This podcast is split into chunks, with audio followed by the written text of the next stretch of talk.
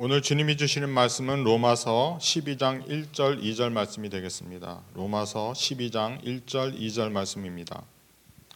그러므로 형제들아 내가 하나님의 모든 자비하심으로 너희를 권하노니 너희 몸을 하나님이 기뻐하시는 거룩한 산 제물로 드리라 이는 너희가 드릴 영적 예배니라 너희는 이 세대를 본받지 말고 오직 마음을 새롭게 함으로 변화를 받아 하나님이 선하시고 기뻐하시고 온전하신 뜻이 무엇이 여러분 우리가 오늘은 아, 우리는 그루터기 시리즈 마지막 네 번째입니다. 진정한 예배가 있는 교회라는 제목을 가지고 여러분과 은혜의 말씀을 나누기 원합니다. 로마서 12장 1절 2절에 보면 1장부터 11장까지 사도 바울은 우리가 왜 죄인이고 그리고 우리는 왜 우리 자신을 구원할 수 없고 또 하나님께서는 그런 죄인인 우리를 어떻게 사랑하시고 어떻게 구원해 주셨는지에 대해서 설명을 하였고 그 모든 설명을 마친 후에 그렇기 때문에 이제는 우리가 어떻게 살아야 된다는 것에 대해서 그 이야기를 시작하고 있습니다. 그래서 1절, 2절 말씀을 보면 그러므로 형제들아 내가 하나님의 모든 자비하심으로 너희를 권하노니 너희 몸을 하나님이 기뻐하시는 거룩한 산 제물로 드리라 이는 너희가 드릴 영적 예배니라 이렇게 말하고 있습니다. I appeal to you therefore brothers by the mercies of God to present your bodies as a living sacrifice holy and acceptable to God which is your spiritual worship. 그죠? 이것이 우리의 우리가 하나님께 드릴 수 있는 영적 예배인데 그것은 무엇이냐면 우리의 몸을 하나님이 기뻐하시는 거룩한 산 제물로 드리라는 것입니다. 그래서 살아있는 제물로 드리라는 것은 예, 말의 악의가 맞지 않는 것이죠. 예, 제물은 죽어야 되는 겁니다. 그죠? 제물은 죽이는 겁니다. 죽여서 하나님께 드려야 되는 것인데 하나님께서는 우리에게 우리의 몸을 하나님이 기뻐하시는 거룩한 살아있는 제물로 드리라고 말하고 있습니다. 그것은 무엇을 말합니까? 우리의 살아있는 모든 순간이 우리가 이 세상에서 살면서 숨 쉬고 생각하고 또 선택하면서 하나님 앞에서 살아가는 이 모든 순간을 하나님이 기뻐하시며 받으실 수 있는 그리하여 하나님을 위하여 거룩한 제물이라는 것은 무엇입니까? 하나님을 위하여 구분된 삶을 산다는 것을 말하고 있습니다. 그래서 우리의 삶이 하나님 앞에 구분되어서 하나님을 위해서 살게 되는 이 삶을 하나님은 너희가 너희 자신을 나에게 살아있는 제물로 드리는 것이고 나는 그것을 너희의 영적인 예배로 받겠다고 말씀하고 있는 것입니다. 여러분, 우리의 삶 전체가 하나님께 드려지는 예배입니다. 우리가 잠자는 순간들도 그리고 우리가 일어나는 순간, 숨 쉬는 순간, 우리가 살아가는 모든 순간순간들이 하나님 앞에서 사라져 가고 있고 하나님이 우리와 함께하고 계시며 그리고 우리의 삶의 목적과 이유가 하나님을 사랑하며 하나님께 영광을 돌리기 위한 삶을 살 때 우리의 삶의 모든 부분은 하나님께 드리는 영적인 예배가 되는 것입니다. 우리가 때로는 답답한 시간을 보낼 수도 있습니다. 우리가 때로는 무기력하게 느낄 때도 있습니다. 그죠? 어, 아이를 낳은 어, 젊은 엄마가 매일매일 아이와 씨름하면서 정말 아이를 낳기 전에는 직장을 다니면서 정말 활기찬 커리어 워먼으로 여러 가지 생산적인 그런 삶을 살다가 매일매일 아이와 씨름하고 그저 기저귀 갈아주고 우유 먹이고 재우고 예, 트림시키고 이런 걸 하면서 정말 나는 이 반복되는 삶을 언제까지 해야 되는 것일까? 정말 다른 사람한테 비교해 봤을 때 나의 삶은 어쩌면 너무나 초라해진 것이 아닐까? 그죠? 그런 우울증이 올 때도 있습니다. 그러나 여러분, 하나님께서는 그 어려운 시간, 그 아이를 사랑하며 아이를 위해서 모든 것을 쏟아붓는 시간마저도 하나님은 어떻게 보십니까? 너는 지금 나에게 영광을 돌리는 내가 기뻐하는 영적인 예배자로서의 삶을 살고 있는 것이라고 말하고 있는 것입니다. 우리가 학생으로서 정말 잠을 자지 못하고 매일매일 어, 책과 씨름하면서 언제까지 내가 이렇게 공부해야 되고 정말 나는 이 시험을 패스할 수 있을까? 그런 두렵고 답답한 마음으로 최선을 다해서 공부를 해야 나가는 그 시간 속에서도 우리의 그 삶이 여러분 하나님 앞에서는 하나님께 영광이 되고 기쁨이 되는 영적인 예배자로서의 삶이 된다는 것을 성경은 말하고 있습니다.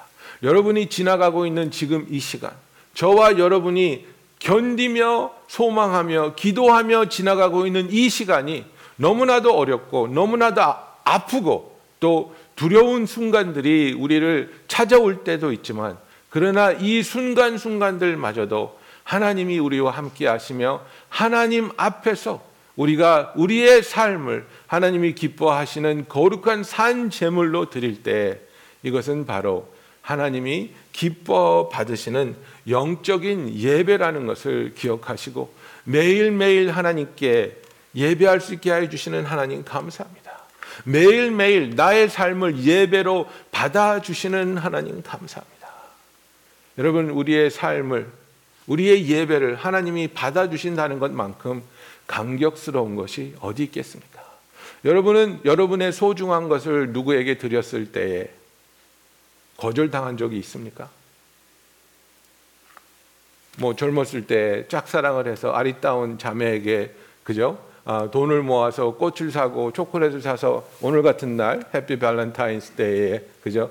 내 사랑을 받아주어 이렇게 했는데 예, 그걸 땅에다 던지고 짓밟고 가면 그 마음이 어떻겠습니까? 감히 네가 나한테 선물을 줘? 그죠? 감히 너 같은 부류가 나한테 내가 정말 마음을 다해서 선물을 드렸는데 그 선물이 선물을 받은 사람의 눈에 차지 않고 가소롭고 소중하지 않고 그래서 그것이 버려진다면 거부당한다면 그것만큼 슬픈 일이 어디 있겠습니까? 예수님이 오시기 전에는 우리가 예수님을 알기 전에는 우리의 모든 것을 바친다 할지라도 우리의 가장 소중한 것을 희생하며 하나님께 드린다 할지라도 그것은 하나님 앞에서 받아들여지지 못했습니다. 우리가 죄인이었기 때문에 그렇습니다. 우리의 행위는 더럽고 어, 죄로 물들었고 거룩하지 못했기 때문에 그랬습니다. 그러나 예수 그리스도께서 오셔서 우리의 죄값을 치러 주시고 우리를 구속하여 주시며 그분의 의로 덧입혀 주셨을 때 우리가 아직도 완벽하지 못하고 우리의 삶에서 실수가 있고 하나님 앞에서 죄를 지을 때도 있지만 그러나 우리가 회개하는 마음으로 하나님 앞에 나와 우리의 죄를 사함 받고 그 죄 사함 받은 기쁨과 감사하는 마음으로 하나님께 예배를 드리며 기도를 하며 찬양을 드릴 때 하나님은 우리의 예배를 기쁨으로 받아 주신다는 사실입니다. 하나님이 나의 예배를 받아 주신다는 그 사실만으로도 우리는 이 세상에서 가장 행복한 사람입니다. 하나님이 나의 기도에 귀 기울여 주시고 하나님이 나의 예배할 때에 그 예배에 찾아와 주시며 함께해 주시며 그 예배를 기뻐 받아 주시는 하나님. 여러분 그것을 무엇을 말합니까? 바로 저와 여러분은 하나님께 의미 있고 가치 있고 소중한 사람들이라는 것을 말하고 있습니다. 하나님은 우리에게 예수 그리스도의 생명과 어, 맞바꾸심으로 말미암아 이 세상에서는 비교할 수 없는 가치를 부여하여 주셨습니다. 우리는 예수 그리스도의 생명으로 맞바꾼 하나님께서 자녀 삼으신 소중한 예배자들이고 그런 예배자들로 다시 태어난 우리들이 매일 매순간 해야 하는 것은 우리의 삶을 통해 하나님께 예배를 드리는 것입니다. 여러분, 제가 오늘 제목을 진정한 예배가 있는 교회라고 지었습니다. 이 팬데믹이 일어나면서 많은 아, 혼란이 있었습니다. 그죠? 우리가 아, 공공 장소에 모이지 못하게 되고 그래서 교회에 아, 이 예배당 안에도 모일 수 있는 인원이 제한되면서 어, 어떤 사람은 이것을 종교를 아, 핍박하는 것이고 우리가 예배를 드리지 못하게 하는 것은 아, 우리가 들고 일어나서 어, 이것을 거부해야 된다 뭐 이러는 사람들도 있는데 여러분 예배라는 것 우리가 성경을 통해서 어, 늘 가르쳐 왔던 것을 지금은 더욱더 현실적으로 느끼며 인식하며 그것을 우리의 삶에 매 순간순간 적용하면서 살아야 되는 것입니다. 여러분 교회는 예배하는 곳이 되어야 되는 것이 맞습니다. 그죠? 진정한 예배가 일어나는 곳이 교회입니다. 그러나 교회가 건물입니까? 아닙니다. 교회는 하나님이 자녀 삼으신 그 자녀들이 모인 곳이 교회입니다. 더 자세히 말하자면 건물 안에서만 예배가 일어나야 되는 것이 아니라 우리의 예배가 우리의 찬양이 우리의 빛과 소금됨이 이 건물 밖으로 쏟아져 나와 우리의 삶의 현장에서 하나님을 사랑하고 사람들의 영혼을 돌보며 그리고 우리에게 맡겨주신 빛과 소금의 역할을 충분히 하는 것이 계속해서 번져 나가야 한다는 사실입니다. 제가 아, 이번 주에 그 우리 이 네이버훗을 통과하고 있는 아, 경찰 들을 만났습니다. 예, NCO라 그래가지고 아, Neighborhood Coordination Officer들인데요. 이분들이 이제 그, 아, 그 그룹 홈에 자라나고 있는 티네이저 그리고 패밀리 홈레스 쉘터에 있는 아이들 뭐 아, 이, 여기 상인들 이런 분들의 그 삶을 정말 어떻게 하면 도울 수 있을까? 어떻게 하면 이들이 어, 제대로 된 교육을 받고 어떻게 하면 이들이 이 팬데믹 속에서 뒤로 처지지 않고 정말 어, 정의가 실현되는 그런 사회에서 살 수 있을까 정말 고민하는 분들이더라고요.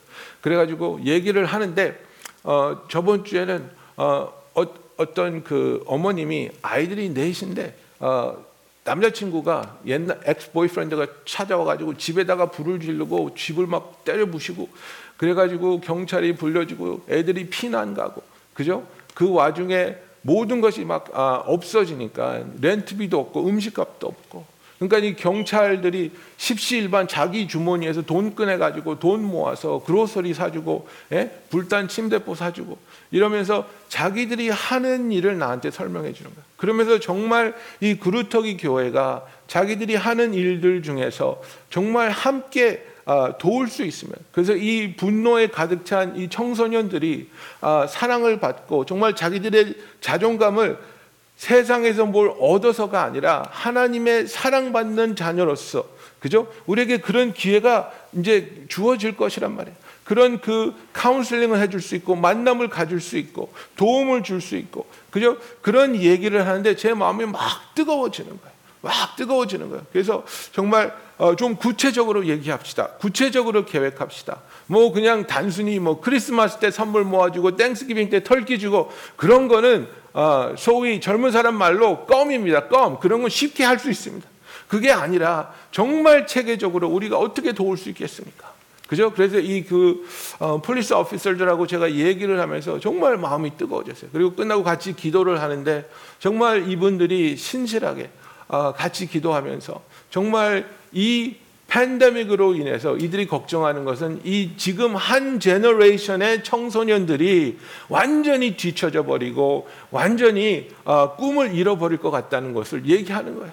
학교를 가지 못하고 집에서 어, 온라인으로 배우라 그러는데 와이파이도 잘 안 되고 기기도 기계도 막 예, 예, 낙후됐고 이런 것들 때문에 부모님은 집에 없고 막 너무나 엉망인 이런 삶 속에서 아무도 돌보지 않는데 오히려 경찰들이 나서서 이 아이들을 돌보고 있는 겁니다. 여러분, 그래서 이런 일을 하는 것이 우리의 삶 속에서 하나님을 향한 우리의 예배가 드려지고 드러나는 한 부분이라는 것을 기억해야 합니다.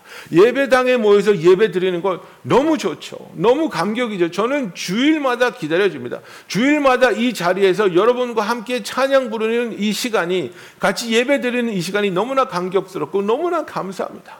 그러나 우리의 삶에 있어서 예배는 일요일 날한 시간 드려지는 이 예배에 국한된 것이 아니라는 것을 우리는 기억해야 하는 것입니다. 우리의 진정한 예배는 이 예배당 문을 열고 나갈 때에 시작되는 겁니다. 내가 하나님의 자녀로서 빛의 사자로서 이 문 밖을 나갈 때 나는 어떤 빛을 비출 것인가? 나는 어떻게 소금의 역할을 할 것인가? 내 이웃들, 내 주위에 사는 사람들, 나의 코월걸들, 그 사람들이 정말 이 팬데믹 속에서 힘들어하고 어려워하고 좌절하고 있을 때 어떻게 그 사람들에게 예수 그리스도를 소개해서 예수 그리스도가 그들의 소망이 되고 그들의 구원자가 되게 할 수 있을까? 나는 어떻게 하면 이들에게 하나님의 은혜를 베풀 수 있고 이들로 하여금 하나님의 사랑을 체험할 수 있게 그런 삶을 살 수 있을까? 그것을 놓고 우리가 기도하며 하나님께 나아갈 수 있는 그루터기 교회가 되기를 예수님의 이름으로 축원합니다. 여러분 마태복음 16장 15절부터 18절에 보면 주님이 이런 말씀을 하십니다. 베드로하고 제자들과 고백하는 겁니다. 아, 대화하는 겁니다. 너는 나를 누구라고 하느냐? Who do you say that I am? 그죠? 이르시되 너희는 나를 누구라 하느냐? 시몬 베드로가 대답하여 이르되 주는 그리스도시요 살아계신 하나님의 아들이시니이다. 예수께서 대답하여 이르시되 바요나 시몬아 내가 복이 있도다. 이를 내게 알게 한 이는 혈육이 아니요 하늘에 계신 내 아버지이시니라. 또 내가 내게 이르노니 너는 베드로라. 내가 이 반석 위에 내 교회를 세우리니 음부의 권세가 이기지 못하리라 이렇게 말하고 있는 겁니다. 여러분 이 18절의 말씀이 너무나도 중요한 말씀입니다. 베드로는 본명이 아니고 무엇입니까? 별명입니다. 그죠? 페트로스 자그만 돌멩이라는 것입니다. 그죠? 그래서 예수님이 베드로를 만났을 때 게바가 이름이 아닙니까? 세파스가 베드로의 본명인데 예수님이 베드로를 만나더니 야 너는 똘똘하게 생겼구나. 그죠? 돌멩이라고 부르자. Rocky. 그게 별명입니다. 페트로스. 너는 똘똘이야. 이렇게 이름을 불러줬어요. 그런데 그 얘기를 하는 겁니다. 베드로의 그 고백. 고백이 무엇입니까? 주는 그리스도시요 살아계신 하나님의 아들입니다. 이 엄청난 진리를 고백한 베드로를 향해서 베드로야 너는 돌멩이지만 그죠? 나는 반석이라. I am Petros. 움직일 수 없는 거대한 반석이 자기 자신이라는 것을 예수님이 말씀하시는 겁니다. 이 반석 위에 반석이 뭡니까? 그리스도시요 살아계신 하나님의 아들이라는 그 진리, 그 반석 위에 하나 예수님께서 교회를 세울 것이라고 말하고 있습니다. 교회가 세워지는 반석은 예수 그리스도입니다. 예수 그리스도는 하나님으로부터 우리를 구원하기 위해 기름 부음을 받으셨고 살아계신 하나님의 아들이십니다. 그래서 이 교회가 세워질 때 어떤 일이 일어나느냐? 음부의 권세가 이기지 못하리라 그렇게 됐습니다. 그런데 영어로 보면 the gates of Hades will not prevail against it 이렇게 되어 있습니다. 여러분 gates of Hades는 뭡니까? 지옥의 문입니다. 지옥의 문이 교회의 권세를 이기지 못하리라 그랬습니다. 여러분 그 적이 쳐들어오면 옛날에 전쟁할 때 적이 쳐들어오면 성문을 닫아라. 그리고 성문을 아, 닫아놓고 적이 쳐들어오지 못하게 방어하는 게 전쟁입니다. 그죠? 그러면 이 문은 공격하는 도구입니까? 방어하는 도, 방어하는 도구입니까? 방어하는 도구입니다. 그러면 교회의 권세에 이 게이츠 헤이리스가 승리하지 못하겠다고 하는 예수님의 말씀은 누가 공격자고 누가 방어자가 되는 겁니까? 교회가 공격자가 되는 겁니다. 교회가 지옥문을 뚫고 들어가서 그 안에 사로잡혀 있는 영혼들, 지옥으로 가야 되는 그 영혼들을 복음을 선포함으로 말미암아 그들의 사슬 끊고 그들을 자유케 함으로 하나님 앞에 이끌어 와서 그들이 구원 얻고 하나님의 자녀가 되게 하는 것이 교회에 맡겨 주신 사명이라는 것입니다. 여러분 이것이 교회가 해야 할 일입니다. 이것이 교회에게 하나님이 맡겨주신 것이고 주님이 교회에 대해서 제자들에게 말씀할 때 The gates of Hades will not prevail against it. 왜냐하면 모든 권세가 예수님께 주어졌고 그 모든 권세를 갖고 있는 예수님이 세상 끝날까지 하루도 빠지지 않고 한순간도 빠짐없이 저와 여러분과 함께 교회와 함께 하고 계시기 때문입니다. 그래서 여러분 우리가 정말 눈을 열고 이 험한 세상에서 우리는 교인끼리 똘똘 뭉쳐서 세상에 휩쓸려 가지 않게 우리가 정말 이 교회라는 방주 속에서 숨어서 살아남아야 돼. 여러분 이건 잘못된 교회상입니다. 그게 아닙니다. 우리가 이 세상을 향해서 나가서 이 세상에 묶여 있고 종노릇하고 있고 죽어가면서 신음하고 있는 영혼들을 자유케 함으로 주님께 돌아오게 함으로 주님의 복음을 듣고 자기가 죄인이지만 하나님의 사랑을 받고 예수 그리스도를 통해 구원받을 수 있는 영혼이라는 것을 깨닫게 하여 하나님의 자녀로 새롭게 태어나게 하는 그 사역을 끊임없이 해 나가야 하는 것이 교회의 사명이며 그 사역이 바로 하나님께 드려지는 진정한 예배라는 사실입니다. 여러분, 우리가 이런 사명을 받았을 때 우리는 한 마음으로 이 사명을 붙잡고 같이 주님 앞에 서 있어야 하는 것입니다. 에베소서 4장 1절부터 4절에 보면 사도 바울은 이렇게 말하고 있습니다. 그러므로 주 안에서 갇힌 내가 너희를 권하노니 너희가 부르심을 받은 일에 합당하게 행하여 모든 겸손과 온유로 하고 오래 참음으로 사랑 가운데서 서로 용납하고 평안에 매는 줄로 성령이 하나 되게 하신 것을 힘써 지키라. 몸이 하나요 성령도 한 분이시니 이와 같이 너희가 부르심의 한 소망 안에서 부르심을 받았느니라 이렇게 말하고 있습니다. I urge you to walk in a manner worthy of the calling to which you have been called. 그죠? 내가 너희를 권하는데 너희가 부르심을 받은 일에 합당하게 행하여 하나님이 우리를 부르신 그 부르심은 너무나도 놀랍고 너무나도 위대한 부르심이라는 겁니다. 우리는 그 부르심에 합당한 삶을 살아야 된다고 말하고 있는데 합당하게 사는 모습이 어떤 것이냐? 우리가 겸손하고 온유하게 성령님이 우리 안에서 이루고 있는 하나됨을 지켜 나가야 된다고 말하고 있습니다. 여러분 우리가 용서하고 화해하고 기다려주고 참아주고 키워주고 도와주고 이런 것을 통해서 우리가 예수 그리스도 안에서 하나 되는 것이 바로 우리를 택하여 주시고 우리에게 이 놀라운 부르심을 주신 하나님의 부르심에 대하여 합당하게 사는 모습이라는 것입니다. 여러분 아, 우리나라 말에 보면 졸부라는 말을 씁니다. 예, 졸부, 졸지에 부자 된 사람들. 왜 그런 말을 씁니까? 돈이 없다가 갑자기 부자가 되니까 돈을 어디다가 쓸지 모르는 거예요. 어떻게 돈을 가치 있게 쓸 줄 모르는 거예요.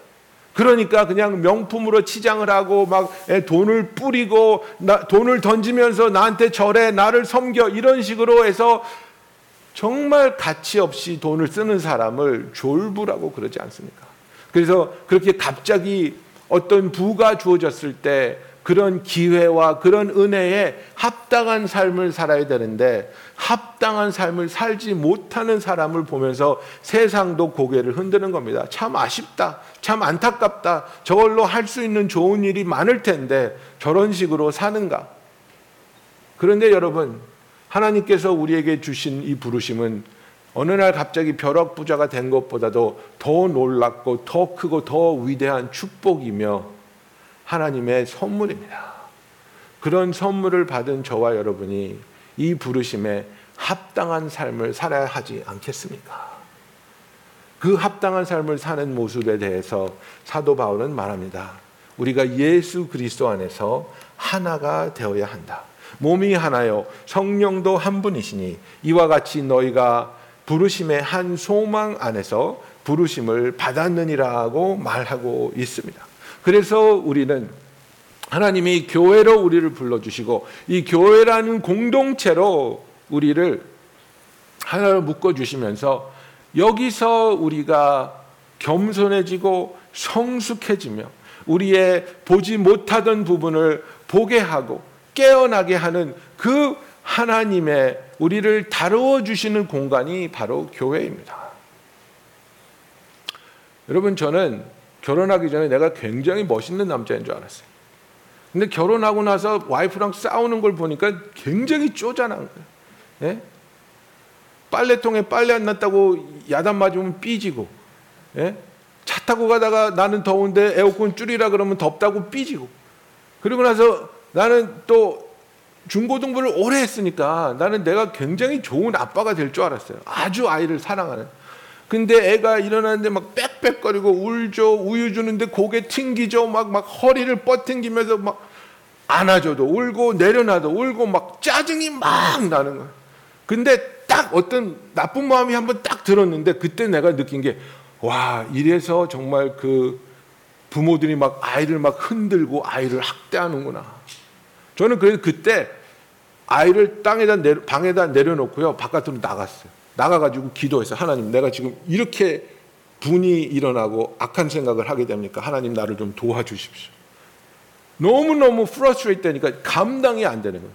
내가 정말 그 사람들처럼 막 이렇게 할 것 같은 충동이 딱 오는 거예요. 그래서 너무나 겁이 나가지고 아이를 내려놓고 바깥에 나가서 기도해. 하나님 나 좀 도와주세요. 아버지라는 사람이 지금 아이가 뻗팅긴다고 화가 나가지고. 그러니까 부부라는 테두리 안에서 나의 모난 모습이 나의 부족한 모습이 드러납니다. 가정이란 테두리 안에서 또 그런 모습이 발견됩니다. 여러분 교회라는 공동체 안에 우리가 속해 있을 때에 정말 나랑 성향이 다른 사람, 생각이 다른 사람, 내가 좋아하는 것을 싫어하는 사람, 내가 싫어하는 것을 하자는 뭐 여러 가지 부류의 사람이 있습니다. 여러분 우리의 인간 관계, 교회 안에서 성도 간의 관계는 깔끔하고 깨끗하고 산뜻한 관계가 전혀 아닙니다. 끈적끈적하고 예 힘들고 지착거리고 그러는 겁니다. 여러분 아이가 탁 태어났을 때 탁 태어난 아이가 정말 깨끗하고 깔끔하고 뽀송뽀송하고 예, 분 밟는 냄새 나고 그럽니까? 아니에요. 막 이상한 거 막 발려져 가지고 막 이렇게 나오잖아요. 예? 근데 어우 아기가 왜 이렇게 더러워요? 버려. 그러는 사람이 어디 있습니까? 그거를 다 정성스레 닦아주고 씻어주고 그 아이를 품어서 사랑해주고 젖을 먹여주고 재워주고 여러분 우리가 공동체 안에서 하나님께서 내가 불편해하는 사람, 내가 힘들어하는 사람 이런 사람들을 통해서 내가 하나님 안에서 성숙해지기를 원하시는 겁니다.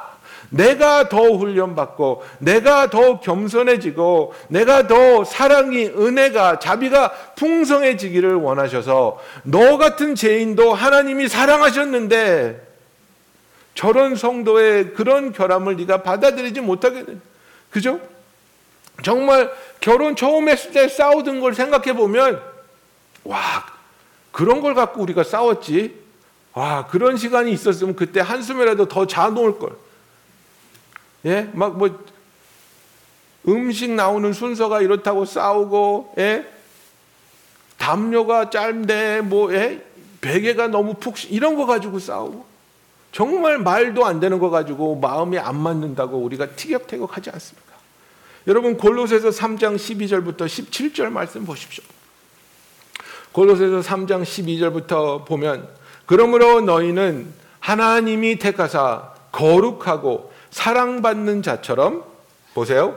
긍휼과 자비와 겸손과 온유와 오래 참음을 옷 입고 이렇게 말하고 있습니다.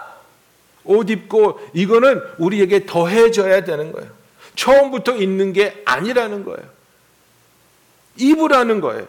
배우라는 거예요. 훈련하라는 거예요. 무엇을 극률하게 되는 것을, 자비를 베푸는 것을, 겸손해지는 것을, 온유한 것을, 오래 참는 것을 옷 입으라고 말하고 있습니다.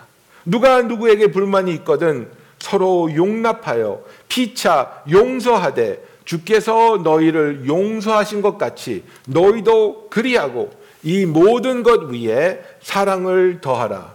이는 온전하게 매는 띠니라고 말하고 있는 거예요. 옷을 덧입고 있어요. 그죠? 내가 극률도 있고 자비도 있고 겸손도 있고 온유도 있고 오래 참음도 입었는데 이것이 쉽게 벗겨지지 않고 흩날리지 않도록 사랑이란 띠로 점매라는 거예요. 꽉 잡아두라는 거예요. 오늘은 온유했는데 내일은 아니야. 오늘은 자비로웠는데 내일은 아니야. 여러분 이렇게 이랬다 저랬다 하면 혼란스러워집니다. 아이들이 제일 혼란스러워하는 게 뭐냐면 부모님이 consistent 하지 않을 때 혼란스러워하는 겁니다. 예? 어떤 날은 창문을 깨뜨렸는데 아버지가 아이 괜찮아 마 남자가 그럴 수도 있는 거지. 어 우리 아버지 되게 쿨한데, 예? 그랬는데, 예? 그, 그 다음 날 물 엎질렀는데, 야, 이 자식아, 조심하자. 그러면 아이가 혼란스러운 거예요. 도대체 창문은 깨도 되고, 물은 엎질, 난 어떻게 살아야 되지?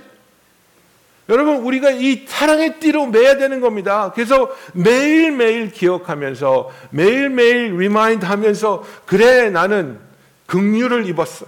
자비를 입었어. 겸손을 입었어. 온유를 입었어. 오래 참음을 입었어. 그래서 내가 불만이 있을 때 용납하고 용서하고 주님이 나를 용서하신 것처럼 용서하면서 함께 살아가는 것을 배워야 되겠구나. 15절에 그리스도의 평강이 너희 마음을 주장하게 하라. 너희는 평강을 위하여 한 몸으로 부르심을 받았나니 너희는 또한 감사하는 자가 되라 이렇게 말하고 있습니다. 그리스도의 평강이 너희 마음을 주장하게 하라. 여러분, 예수 그리스도의 평강은 영원합니다. 예수 그리스도의 평강은 상황에 따라 바뀌지 않습니다. 상황이 어떻게 급변한다 할지라도 아무리 오랜 세월이 지난다 할지라도 예수님이 이루신 이 구원의 사역과 이 구원을 통해서 우리에게 주신 영원히 하나님과 함께하는 이 축복은 변하지 않기 때문에 예수 안에서의 누리는 평강은 영원합니다. 그런데 이 평강이 우리의 마음을 주장하라는 것입니다. 이 세상의 것이 우리의 마음을 주장하게 되면 어떻습니까? 아, 오늘은 무슨 일이 잘 됐어. 너무 좋아. 근데 그 다음 날은 어 건강이 나빠져서 너무 슬퍼.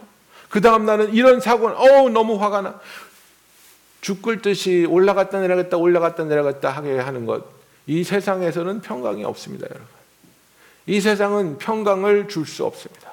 오직 예수 그리스도 안에서 우리는 평강을 누릴 수 있고, 그리고 이 평강을 위해서 평강을 누리는 삶을 살기 위해서 어떻게 해야 된다고 말하고 있습니까? 너희는 평강을 위하여 한 몸으로 부르심을 받았, 받았나니 너희는 또한 감사하는 자가 되라고 말하고 있습니다. 평강은 나를 힘들게 하고 나를 아프게 하고 나의 원수처럼 행동하는 사람과 화해하며 용서하며 긍휼을 베풀 때에 하나가 될 때에 이 평강이 우리를 다스릴 수 있는 겁니다. 하나가 되게 우리는 부르심을 받았습니다. 하나가 되는 성도의 교제와 성도의 삶과 성도의 사역이 우리가 하나님께 드리는 영적인 예배입니다, 여러분. 우리의 삶에 있어서 정말 우리가 이렇게 회중으로 모여서 드리는 이 예배는 너무나 특별하죠. 특별한 은혜가 있죠. 그러나 우리가 이 예배당 밖을 나가서 살아가는 그 모든 순간순간들조차도 하나님께서는 우리가 그분에게 드리는 너무나도 소중한 영적인 예배로 받아 주신다는 것을 우리는 기억해야 하는 것입니다. 그래서 우리가 힘들고 어렵고 그죠? 껄끄러운 그런 관계를 가진 것을 하나님 앞에 내려놓고 서로 용납하고 용서하고 화해하며 하나가 되어 갈 때 16절 17절에 이런 말씀이 있습니다. 그리스도의 말씀이 너희 속에 풍성히 거하여 모든 지혜로 피차를 가르치고 권면하고 시와 찬송과 신령한 노래를 부르며 감사하는 마음으로 하나님을 찬양하고 또 무엇을 하든지 말에나 일에나 다 주 예수의 이름으로 하고 그를 힘입어 하나님 아버지께 감사하라 이렇게 말하고 있습니다. 그래서 speak to one another in songs, hymns and spiritual songs. 그죠? 그래서 정말 우리의 삶에서 우리의 입에서 쏟아져 나오는 것이 마음 깊은 곳에서 그냥 저절로 튀어 나오는데 무엇이 나오는 겁니까? 넘치는 것이 나오는 겁니다. 넘치는 것이 나오는데 무엇이 나옵니까? 서로 가르치고 권면할 때 시와 찬송과 신령한 노래가 나온다는 겁니다. 그래서 서로를 축복하고 서로를 위해 중보하며 서로를 격려하고 함께 하나님을 찬양하고 함께 하나님이 하실 그 일 맡겨주신 그 사역을 의논하고 그것을 위해서 같이 힘을 모으며 하나님이 역사하시는 것을 보면서 우리가 감격하고 하나님께 영광을 돌리는 성도의 삶, 하나 가 된 삶, 나 혼자 사는 삶이 아니라 여럿이 모여서 하나가 된 그 기쁨을 선포하며 누리는 삶이야말로 바로 진정한 예배가 있는 교회가 된 모습이라는 것입니다. 사랑하는 성도 여러분, 인간이 가지고 있는 가장 기본적인 바람은 무엇입니까? 사랑받기 원하고 내가 이해되기 원하는 겁니다. 누가 나를 좀 이해해 줬으면 좋겠어요. 내가 왜 이렇게 생겨 먹었는지, 내가 왜 이렇게 행동하는지, 내가 왜 이런 행동을 하는지 나를 정죄만 하지 않고 그래 참 힘들었겠다. 그래 참 어려웠었지. 아무도 너를 알아주지 않고 그런 가정 형편에서 정말 외로웠겠다. 나는 너를 이해해. 너를 이해한다는 선생님의 따뜻한 말이 고등학생 중에서 반항하던 아이들을 얼마나 많이 바꿔놓았습니까? 나는 너를 이해해. 남편을 향해 남편, 나는 당신을 이해해. 부인, 나는 당신을 이해해. 당신이 그렇게 어렵게 살고 그렇게 힘들게 살면서 정말 노력한 그 모습, 나는 이해해. 여러분, 서로를 이해해 줄 때 우리는 하나 될 수 있습니다. 우리가 율법적으로 다른 사람을 재고 정죄하는 것이 아니라 정말 은혜로서 우리의 마음이 열리고 마음이 풀어지며 그리고 하나님 안에서 하나 되는 교회가 되기를 원합니다. 바울이 로마서 10장에서 이런 얘기를 합니다. 10장 2절 3절에 보면 내가 증언하노니 그들이 하나님께 열심히 있으나 올바른 지식을 따른 것이 아니니라. 하나님의 의를 모르고 자기의 의를 세우려고 힘써 하나님의 의에 복종하지 아니하였느니라. 여러분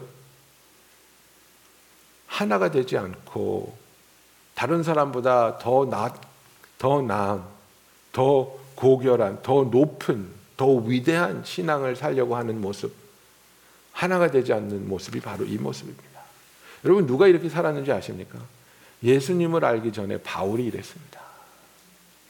얼마나 열심히 있었습니까? 방방곡곡 쫓아다니면서 예수 믿는 자들을 잡아다가 감옥에 넣었습니다. 열심히 있었는데 올바른 지식이 아니었습니다. 은혜를 맛보지 못한 상태에서 그렇게 행동을 했습니다. 그리고 예수를 만나면서 그의 삶이 변화되고 그가 회개하며 그가 외치는 메시지가 바뀌는 겁니다. 우리는 예수님 안에서 하나가 되어야 한다. 우리는 예수와 함께 지어져 가는 지체이며 그리고 이 하나됨을 통해 우리는 하나님께 영광을 돌리는 교회가 되어야 된다고 말하고 있습니다. 에베소서 2장 20절을 읽고 말씀을 마치겠습니다. 너희는 사도들과 선지자들의 터 위에 세우심을 입은 자라. 그리스도께서 친히 모퉁이 돌이 되셨느니라. 그의 안에서 건물마다 서로 연결하여 주 안에서 성전이 되어가고 너희도 성령 안에서 하나님의 거하실 처소가 되기 위하여 그리스도 예수 안에서 함께 지어져 가느니라고 말하고 있습니다. 여러분 그렇습니다. 우리는 예수 그리스도 안에서 함께 지어져 가고 있는 성전입니다. 우리가 성전 될 수 있게 하기 위해서 예수님께서 친히 우리의 모퉁이 돌이 되어 주셨습니다. 예수님 안에서 우리가 서로 연결되어 있고 예수님 안에서 우리가 하나 되어 가고 있으며 우리가 서로를 용납하고 용서하며 사랑하며 받아들여 줄 때 우리의 삶의 모든 부분을 통해 하나님께 영광을 돌리는 진정한 예배가 있는 성도요 교회가 될 수 있음을 주님의 이름으로 선포합니다. 주님 우리가 사랑하게 하여 주시고 용납하게 하여 주시고 화해하게 하여 주시고 하나 되게 하여 주시옵소서. 우리 교회가 그루터기 교회가 진정한 예배가 있는 그리하여 우리의 예배가 주일날만 국한된 것이 아니라 우리의 삶의 모든 순간에 하나님께 영적을 영적인 예배를 드리는 교회가 되게 하여 주시옵소서. 이 말씀을 붙잡는 저와 여러분이 되기를 원합니다. 여러분 기도하겠습니다. 우리의 삶의 모든 부분을 주님께 드리기 원합니다. 나의 삶의 모든 부분을 영적인 예배로 받아주시는 하나님 감사합니다. 내가 부끄러워하는 부분도, 내가 힘들어하는 부분도 주님을 위해서 예배로 드릴 수 있게 하여 주시옵소서. 주님, 우리는 진정한 예배를 드리는 곳이 되게 하여 주시옵소서. 우리 다 같이 기도하겠습니다. 사랑해 주님, 우리가 이 시간에 겸손히 주님 앞에 나옵니다. 주님 이 팬데믹을 통해서 우리 한 사람 한 사람이 어려운 시간을 가지고 어려운 시간 속에서 두려워하며 또 좌절하며 걱정하며 나는 혼자라고 나에게는 아무도 없다고 우리가 아파하고 힘들어할 수 있지만 주님 안에서 우리가 사랑받으며 주님이 우리를 자녀로 삼아 주시고 우리를 홀로 있게 하지 않으시며 우리를 주님의 공동체로 불러 주시고 그 공동체 안에서 하나됨을 알게 해 주시니 감사합니다. 아버지 기도합니다. 우리의 삶이 우리의 삶의 모든 부분이 주께 영광 돌릴 수 있는 예배자의 삶이 되게 하여 주시옵소서. 아버지 기도합니다. 우리 한 사람 한 사람이 우리의 마음을 열고 겸손하고 온유함으로 서로를 용납하고 용서하며 주 안에서 하나 되게 하여 주시고 우리가 하나됨으로 어떤 상황에도 주님께 영광을 돌릴 수 있는 진정한 예배가 드려지는 그런 교회가 되게 하여 주시옵소서.